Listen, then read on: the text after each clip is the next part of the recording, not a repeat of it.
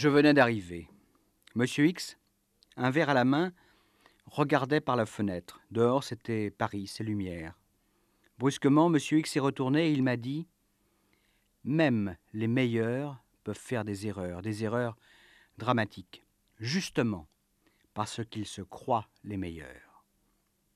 Et avant que nous commencions d'enregistrer ce nouvel entretien que je vous propose aujourd'hui, mon interlocuteur m'a rappelé une histoire très récente. Je résume à grands traits. En Jordanie, à la fin du mois de septembre dernier, un dirigeant islamiste, Khaled Meshal, est attaqué par deux hommes. Le mode opératoire, comme disent les criminologues, est étrange et sophistiqué. Les deux agresseurs lui injectent du poison dans l'oreille gauche. Malheureusement pour eux, Meshal en réchappe. Les deux tueurs sont identifiés, arrêtés. Ils sont porteurs de faux passeports canadiens. Et ils avouent bientôt qu'ils sont des agents du Mossad, c'est-à-dire des agents des services secrets israéliens. L'affaire fait immédiatement scandale. Les Jordaniens, mais aussi les Canadiens, sont furieux. Le Premier ministre israélien, Benjamin Netanyahou, doit assumer personnellement ce cuisant échec et, suprême humiliation, sous la pression des États-Unis, il doit accepter de faire envoyer en Jordanie un antidote afin d'annuler les effets du poison et de sauver ainsi Khaled Meshal. Simultanément, et sans doute pour apaiser la colère des Jordaniens, il fait libérer le chef emblématique du Hamas, le vieux cheikh Yassine. Mais il y a encore plus grave. De l'avis de tous les spécialistes du renseignement, Khaled Meshal n'était en aucune manière une cible importante et ne méritait la mise en œuvre d'une opération aussi risquée. Bref, le pataquès est total. D'autant qu'il y a de fortes probabilités que la décision de supprimer le dirigeant islamiste ait été prise directement par Netanyahou contre l'avis du chef du Mossad, Dani Yatom. Après la dernière vague d'attentats qu'avait connu Israël, il s'agissait, semble-t-il, pour le Premier ministre, d'offrir à ses concitoyens la tête d'un dirigeant islamiste à l'occasion du Nouvel An juif. Une telle maladresse, à la fois dans le choix de la cible et l'exécution étonne. Vous le savez aussi bien que moi, le Mossad est souvent cité pour son efficacité comme un modèle de service secret. Et on ne compte plus les opérations spectaculaires et audacieuses qu'il a réussies. Oui, mais, car voilà où voulait en venir M. X. Ce récent échec du Mossad n'était pas le premier. Et celui qu'il m'a conté est encore plus impressionnant que le ratage de l'assassinat de Khaled Meshal. Mais, avant d'en venir à ce récit, quelques rappels historiques. En septembre 70, des Palestiniens détournent trois avions de ligne vers la Jordanie. Le roi Hussein, qui veut depuis longtemps mettre au pas les Palestiniens exilés dans son pays, prend prétexte de ce triple détournement et lance ses troupes à l'assaut des camps de réfugiés. C'est un massacre. Des milliers de Palestiniens, hommes, femmes, enfants, sont tués. Ajoutons, mais cela n'a jamais été formellement établi, que le souverain hachémite a sans doute été fortement encouragé par les Israéliens. En tout cas, pour les Palestiniens, ce massacre restera dans leur mémoire comme celui de Septembre Noir. Septembre Noir, c'est aussi le nom que va symboliquement adopter un réseau terroriste palestinien qui va frapper indifféremment les Jordaniens et les Israéliens. L'action la plus spectaculaire de Septembre Noir, la plus sanglante aussi, a eu lieu lors des Jeux olympiques de Munich en 1972, où dix athlètes israéliens ont trouvé la mort.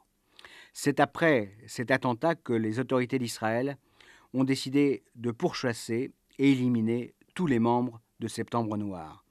Bien sûr, c'est le Mossad qui a alors été chargé de mener à bien cette chasse à l'homme. Une chasse à l'homme particulièrement efficace. Les uns après les autres, les terroristes de Septembre Noir ont été abattus, dont plusieurs à Paris. Évidemment, la responsabilité du Mossad ne pouvait faire aucun doute. Mais à chaque fois, les tueurs israéliens avaient été suffisamment habile pour ne pas se faire repérer et quitter le pays à temps.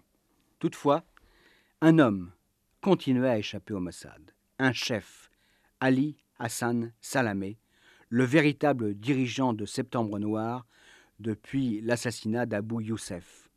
Et sa longue traque devait conduire le service secret israélien à subir un des échecs les plus retentissants de son histoire. Dans un instant, le récit de M. X.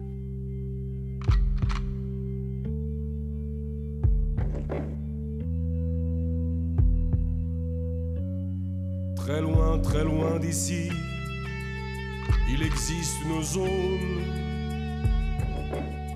où on garde en secret l'après-midi des faunes, là où les souvenirs à jamais emmurés ont des histoires d'amour toujours inachevées et jamais abouties comme sont les conquêtes. Les chevaux ruisselants juste avant la défaite, quand le seigneur de guerre reconnaissant les siens sous les masques de fer se penche et ne dit rien. Et chaque nuit,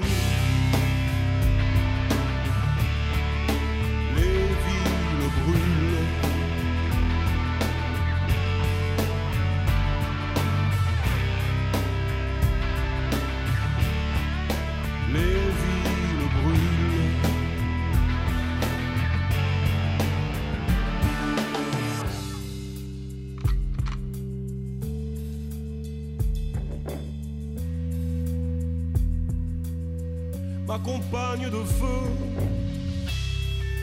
as-tu connu ces hommes? Ces hommes du refus au loin des compromis que l'argent corrompu n'a jamais assagi. Ceux qui tiennent leur clan en dehors de la norme.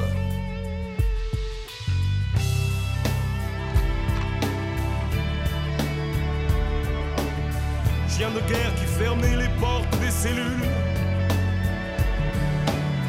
Il reste pour les loups ce battement de cœur, ce tempo de survie venu des profondeurs, cette rage de vivre rivée sous la férule. Et chaque nuit,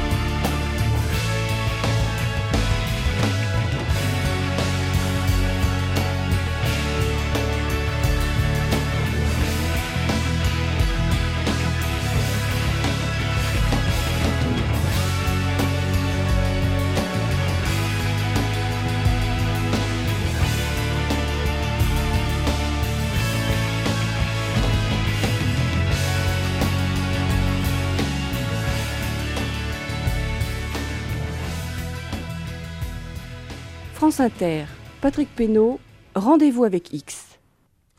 Un mot d'abord. euh, Qui était ce, ce Salamé? On l'a appelé assez abusivement le prince rouge. Le prince rouge. Oui, oui parce qu'il était le fils d'un chèque, un héros de la guerre de 48 entre les Arabes et les Juifs, assassiné par la Haganah, l'armée secrète juive. Et puis sans doute aussi parce qu'il était marié à la fille d'une des familles les plus prestigieuses du monde arabe, une Husseini. Husseini, c'est euh, la famille du, du grand moufti de, de Jérusalem. hein, Exactement. ça. Alors, ce type euh, avait forcément les meilleures raisons du monde de, de haïr les, les Israéliens. Oui, d'autant que tous les siens vivaient en exil au Liban après avoir été chassés de chez eux. Mais attention, Ali Hassan Salamé n'était pas un terroriste né. Qu'est-ce que vous voulez dire par là? Bien, le jeune homme, après d'excellentes études à l'université américaine de Beyrouth, a d'abord mené une joyeuse vie de playboy. Il faut dire que Salamé avait beaucoup de charme. On dirait que vous l'avez connu. Oui, à l'occasion d'un voyage à Beyrouth. Un voyage, euh, comment dire, professionnel. On peut dire cela, oui. Et alors qu'il était déjà recherché par les Israéliens? Bah, si j'en juge par les gardes du corps qui l'entouraient, oui, incontestablement.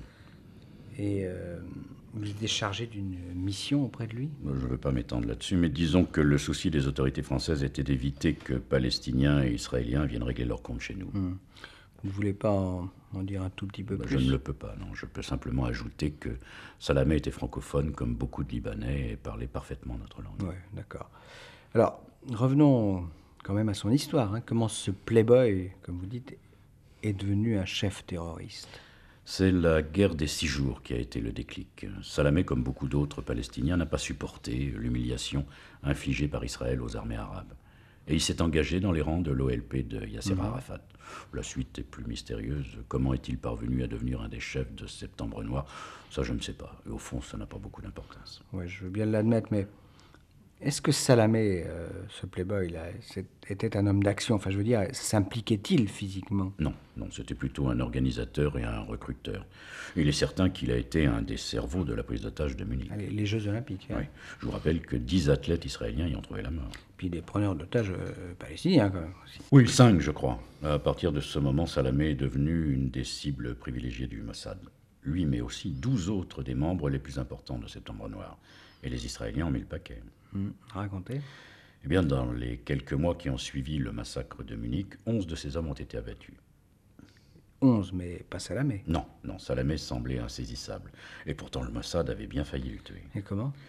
Une nuit, des para-israéliens ont débarqué clandestinement à Beyrouth. Ils savaient exactement où ils devaient aller, dans deux immeubles. L'un était le quartier général du Front populaire démocratique, l'autre était un bâtiment occupé par Septembre Noir, et le Mossad pensait bien y trouver Salamé. Et le résultat? Une semi-réussite. Hmm, C'est-à-dire une Bah, paras- semi-échec aussi. oui, effectivement. Les paras ont éliminé trois des cibles qui avaient été définies par le Mossad, mais Salamé, lui, a échappé à la mort. Et Donc ça veut dire qu'il ne se trouvait pas dans, dans l'immeuble de Septembre Noir? Non, il dormait paisiblement dans un bâtiment voisin, protégé par une bonne dizaine d'hommes armés. On appelle ça la baraka. Le baraka, oui, ou la prudence, appelez ça comme vous voudrez. En tout cas, après cette affaire qui a fait beaucoup de bruit, Beaucoup de bruit euh, diplomatique. bien évidemment, les Libanais ont vigoureusement protesté et en ont appelé à l'ONU, ce qui n'a guère impressionné Israël, mais passons. En tout cas, vous disais-je, après cette affaire, Salamé est devenu plus que jamais l'homme à abattre, et le Mossad va redoubler d'efforts pour le localiser. Et il va faire comment? Bah, les Israéliens savaient que Salamé voyageait beaucoup. D'autre part, le fait que de nombreux chefs de Septembre Noir avaient été éliminés l'obligeait à payer de sa personne. et, comme, et comme c'était pas un homme à renoncer à la lutte terroriste, les gens du Mossad étaient persuadés qu'ils arriveraient un jour ou l'autre à le surprendre. Donc, ils ont mis au point une surveillance serrée de tous les points stratégiques. Toi, Les points stratégiques, ça peut être quoi? C'est les ambassades? Euh, Bien sûr, certains pays arabes aussi donnaient asile aux terroristes de Septembre Noir. Et leurs ambassades permettaient d'acheminer devises, faux papiers, explosifs, etc. Mais le Mossad a aussi fait surveiller les aéroports internationaux. Bon, j'ajoute que certains services de renseignement occidentaux ont donné un coup de main aux Israéliens, vous devinez lesquels. Ouais, ça c'est pas très compliqué à deviner, mais euh, cette chasse à l'homme euh, a donné quelque chose? Oui, oui, oui, fin juin 1973. Le Mossad recueille d'abord un tuyau. Salamé préparerait un coup en Scandinavie, un gros coup. Un peu vague comme tuyau. Très juste, mais ça rend le Mossad très fébrile. Et aussitôt, le service israélien décide de mobiliser un commando de spécialistes et d'envoyer ses agents en Suède.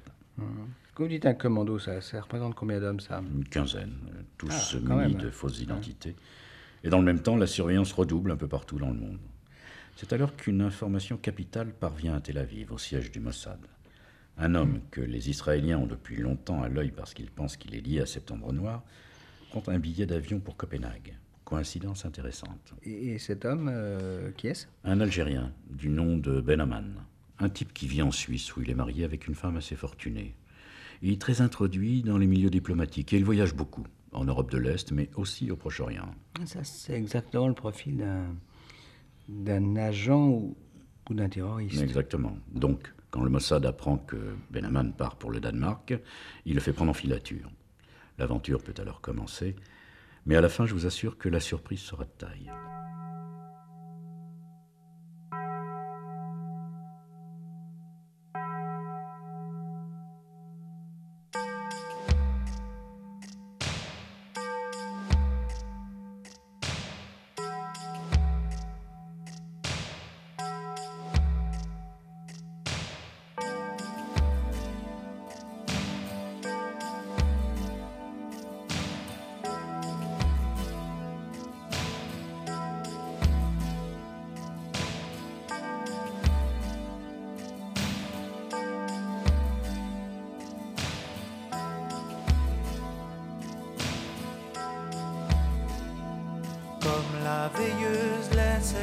La nuit, le petit dormeur s'en allait tout seul dans le noir. Avoir peur, il aimait pas les gugus qui faisaient rire les imbéciles, vomissait dans l'autobus de la ville. Il attendait dans les églises quelque chose de doux, des baisers, des choses exquises sur sa joue, sur un piano électrique. Si tu l'oses, on peut faire de la musique, de ces choses. Allez,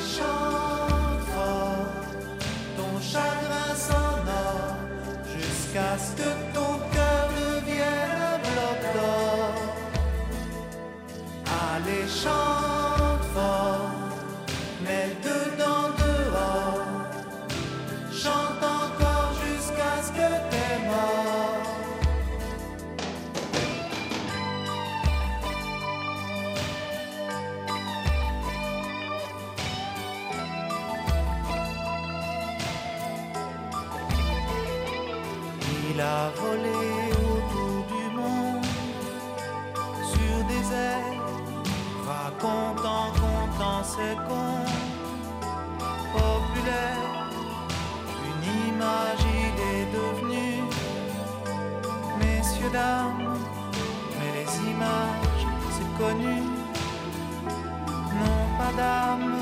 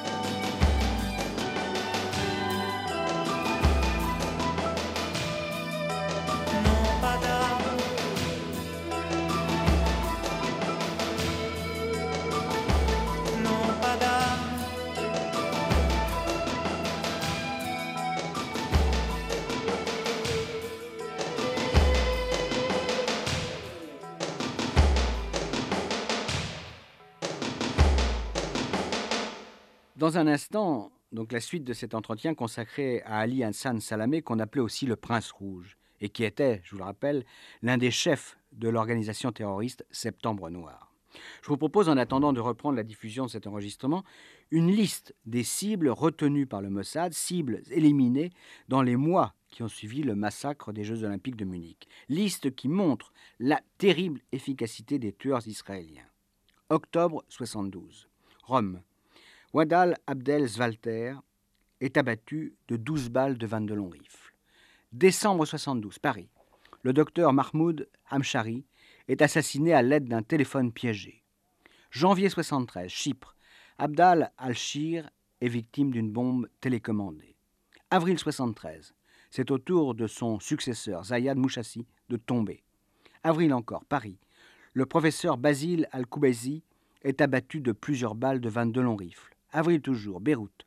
Abou Youssef, Kemal Adouane, Kemal Nasser sont assassinés au cours de l'opération Commando dont m'a parlé précédemment M. X. Mai 73, Rome. Abdelhamid Chibi et Abdel Akinaka sont exécutés. Juin 73, Paris. Mohamed Boudia est tué par l'explosion de sa voiture piégée. 11 morts, 11 hommes que le Mossad soupçonnait d'être des responsables éminents de Septembre Noir. Le numéro 12, ce devait être Ali Hassan Salamé. Mais, nous a dit M. X, une surprise de taille allait survenir, encore un détail. Cette succession d'assassinats avait été exécutée avec le plein accord du Premier ministre israélien de l'époque, Golda Meir. Voilà cette surprise. Attendez, soyez pas trop pressé. Ah enfin, reprenez quand même. hein, les, les- les agents du Mossad sont donc sur la trace de cet Algérien, ce Benaman, c'est Oui, ça hein oui, parce qu'ils estiment qu'en Scandinavie, il a vraisemblablement rejoint son chef, Salamé. Ouais. C'est assez logique. Mais ce Benaman ne, ne se méfie pas? Apparemment pas. Il se conduit d'abord comme un homme qui a la conscience tranquille, en tout cas, un homme qui ne se sait pas surveiller. Donc il débarque à Copenhague, mais là, surprise, Benaman ne quitte pas la zone de transit de l'aéroport, et il prend un autre avion pour Oslo. Bizarre. Il, il aurait quand même été plus simple de prendre directement à Genève un avion pour Oslo. Vous avez raison, mais ces soudains changements de direction sont bien dans la manière d'un clandestin, vous comprenez? Non, pas trop, puisque vous m'avez dit que, que Benaman voyageait tranquillement. Bah, Ce n'est pas contradictoire, écoutez bien. Benaman doit donner l'impression qu'il ne soupçonne pas qu'il est filé, mais en même temps, il doit se comporter comme un agent. C'est clair? Un peu plus. En tout cas, ça, ça- ça veut dire, euh, selon vous, que ce Benaman, là, est en train de, de piéger ceux qu'il surveille, c'est-à-dire les Israéliens. Tout à fait. Benaman veut conduire les types du Mossad là où il a l'intention de les emmener. Je veux bien, mais en principe, les agents du Mossad ne sont quand même pas tout à fait des enfants de cœur. Et c'est pourquoi Benaman va en rajouter un peu. Expliquez. Eh bien, dès son arrivée à Oslo, Benaman saute dans un taxi et il disparaît au nez et à la barbe des gars du Mossad qui étaient chargés de le suivre. Cette fois, il n'y a plus de doute. Benaman prépare quelque chose. Mais J'avoue, t- pardonnez-moi, mais j'avoue qu'une nouvelle fois, j'ai du mal à vous comprendre. Un instant plus tôt, vous m'avez dit que, que Benaman devait au contraire se laisser filer. Oui, mais ce n'est quand même pas le petit pousset. Pour être crédible, il doit donner du fil à retordre à ses poursuivants.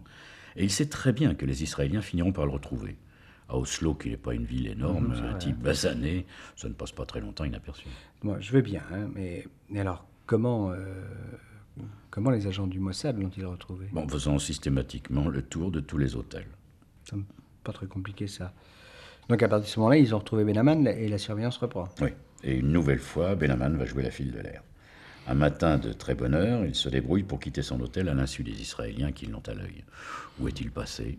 Un type du Mossad interroge le concierge de l'hôtel et il apprend que Benaman a demandé les horaires des trains. Ouais, Et l'Israélien se précipite à la gare. Bien sûr. Et là, il découvre sans trop de mal que Benaman a pris un train pour une petite station touristique du centre de la Norvège, Lillehammer.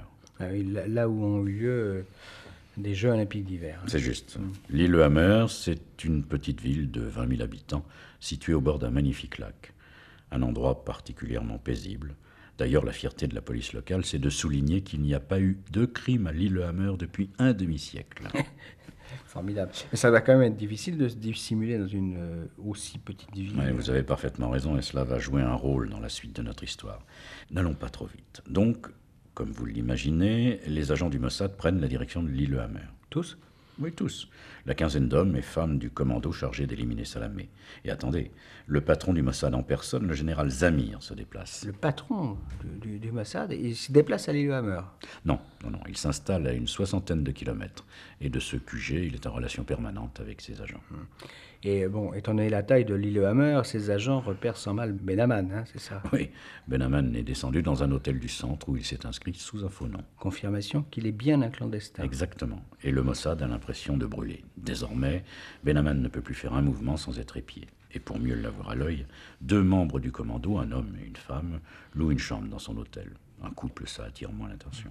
Mais à quoi s'attendent euh, les agents israéliens? Bah, Ils pensent non sans raison que Salamé en personne va prendre contact avec Benaman. Et c'est ce qui va se passer? Oui et non. Ah, attendez, oui ou non? Vous voulez toujours aller trop vite, laissez-moi vous expliquer. L'équipe du Mossad est donc aux aguets.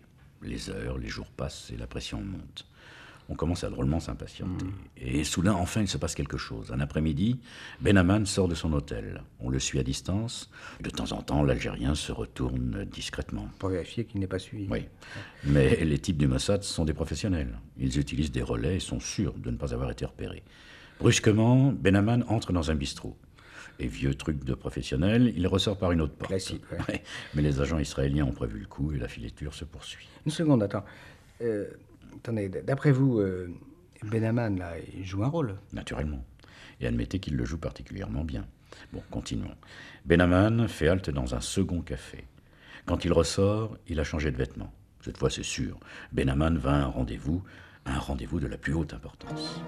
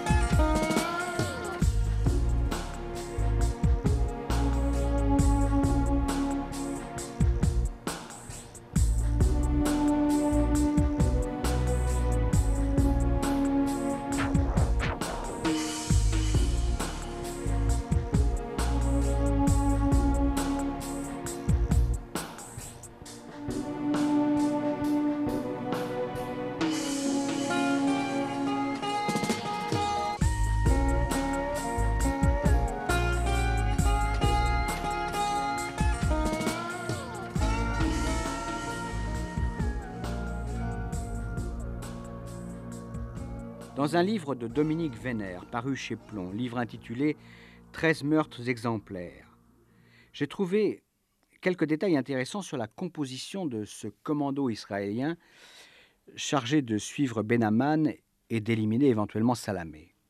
Le chef, qui se faisait appeler Mike, en réalité il se nommait George Manner, était assisté d'un certain Abraham Gamer, un as du Mossad. Les tueurs proprement dit étaient deux, une très jolie femme, Tamar, qui n'en était pas à son premier meurtre, et un homme du nom de Jonathan Ingleby, lui aussi très expérimenté. Mais il y avait aussi une équipe chargée de la protection des exécuteurs, un groupe chargé de l'hébergement et des véhicules, un autre spécialisé dans les filatures et une dernière équipe chargée des communications. Au total, 15 agents et 6 véhicules. Vénère note, non sans raison, que la présence de ces 15 étrangers, s'exprimant dans une langue inconnue, ne pouvait guère passer inaperçue. Mais M. X a déjà souligné ce point, M. X que nous retrouvons tout de suite. La filature de Benaman continue donc plus que jamais. Et brusquement, troisième arrêt dans un café, Benaman s'installe à la terrasse, à demi dissimulé par un parasol. De l'autre côté de la rue, les guetteurs surveillent discrètement ses moindres faits et gestes. Benaman commande à boire, il attend. Il attend quelqu'un. Les types du Mossad en sont maintenant certains. Et ils ont raison. Car soudain, deux hommes se présentent, deux hommes au type arabe. L'un d'eux a une moustache. C'est Salamé, à coup sûr. Mais comment les, les Israéliens ont-ils pu identifier aussi rapidement Salamé? Ben, ils étaient munis d'une petite photo du Palestinien. Aucun doute alors. Non, pour eux, l'homme à la moustache était incontestablement Salamé, Alors, le il- chef de Septembre Noir. Alors ils le descendent. Non, pas tout de suite. Ah. Ils ne peuvent pas opérer comme ça dans un lieu aussi fréquenté. Donc ils vont changer de cible. Ils abandonnent la piste de Benaman et c'est maintenant Salamé qu'ils vont suivre. Très vite, ils localisent l'appartement où il se cache. Appartement qu'il partage avec une jolie Norvégienne. C'est vrai que c'était un playboy. Oui. Ils découvrent aussi qu'il parle parfaitement le français. Autant de détails qui collent parfaitement avec le portrait du francophone Salamé, qui était resté un coureur de jupons impénitent. Donc euh, ils vont quand même se décider à passer à l'action. Oui, oui, le feu vert est donné par le général Zamir en personne. Le lendemain du jour où Salamé a été découvert en compagnie de Benaman, le chef de Septembre Noir se rend au cinéma avec sa Norvégienne. Quand ils sortent du cinéma, il fait nuit, ils rentrent à pied chez eux, la rue est déserte. Une voiture approche, elle freine alors à hauteur du couple. Un homme et une femme, pistolet au poing, en jaillissent. 14 coups de feu. Salamé est mort, c'est fini. C'est en tout cas ce que les deux assassins croient. Car en fait, tout ne fait que commencer. Qu'est-ce que vous voulez dire hein? Eh bien, comme vous l'avez sans doute déjà deviné, l'homme qui est tombé sous les balles des agents du Mossad n'est pas Salamé, mais un homme qui avait le malheur de lui ressembler beaucoup trop. Un modeste serveur marocain du nom de Bouchiki. Les Israéliens sont tombés dans un piège. Vous voulez dire que depuis le début, ils ont été manipulés par ce Benaman Oui, par Benaman et par son patron, Ali Hassan Salamé. Il fallait que le Mossad tue un innocent et que par là même il se ridiculise aux yeux du monde entier. Car vous allez le voir, le piège a continué de fonctionner après la mort de ce malheureux Bouchiki. Je vous écoute. Eh bien, l'exploit des agents israéliens n'est pas passé inaperçu. Très vite, la police norvégienne a réagi et quelques-uns des membres du commando vont être arrêtés avant même qu'ils ne quittent le territoire norvégien. À votre avis, euh, la police norvégienne a agi seule ou on, on lui a livré quelques tuyaux? C'est naturellement la deuxième hypothèse qui a ma préférence, car les policiers norvégiens ont été d'une efficacité très suspecte. Vous insinuez que ce n'est pas leur habitude? Non, pas du tout, mais il y a de très bons flics aussi chez les Norvégiens, mais quand même. Imaginez que selon la version officielle, les agents du Mossad auraient été repérés parce qu'un jeune policier aurait un peu par hasard relevé le numéro minéralogique d'une des voitures du commando. C'est assez peu crédible. Ouais, ça me paraît en, effet peu crédible. Mais vous avez quand même dit que la- que l'arrivée de ces 15 agents israéliens à l'île Hammer ne pouvait pas ne pas attirer l'attention. C'est juste, ces types avaient dû intriguer, mais de là à imaginer que c'était des agents du Mossad prêts à perpétrer un assassinat, il y avait quand même une marge. Donc après, alors, donc ils sont repérés et ils sont arrêtés, une partie en tout cas. Oui, les deux tueurs, eux, ont réussi à passer à travers les mailles du filet. Mais six agents, c'est énorme, sont Ah oui. tombés. Et, et ils ont tout de suite été identifiés comme étant des agents du Mossad. Très vite, oui.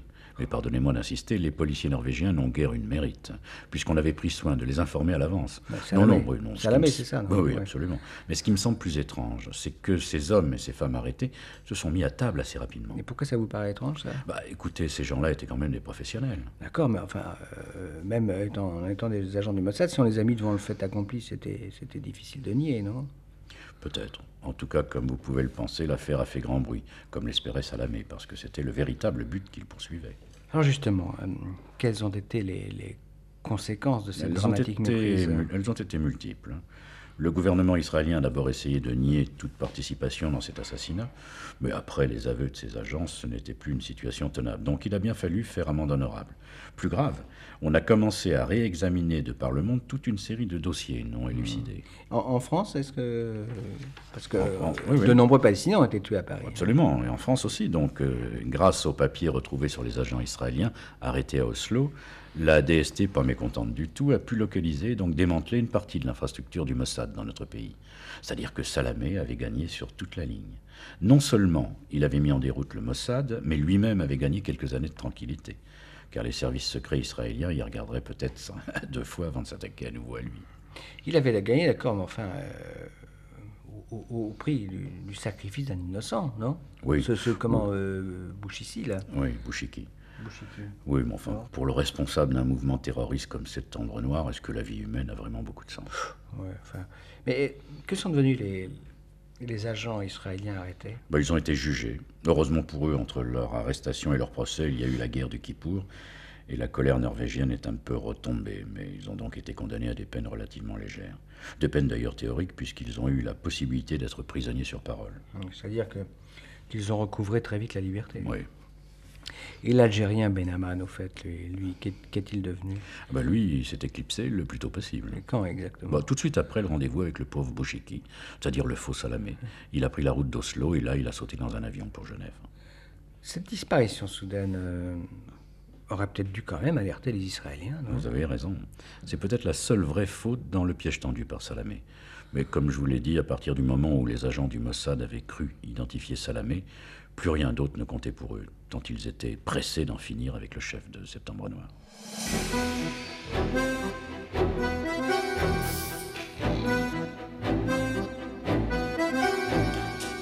Pour être tout à fait honnête, il me faut ajouter que l'on se pose encore beaucoup de questions sur le rôle exact de Benaman.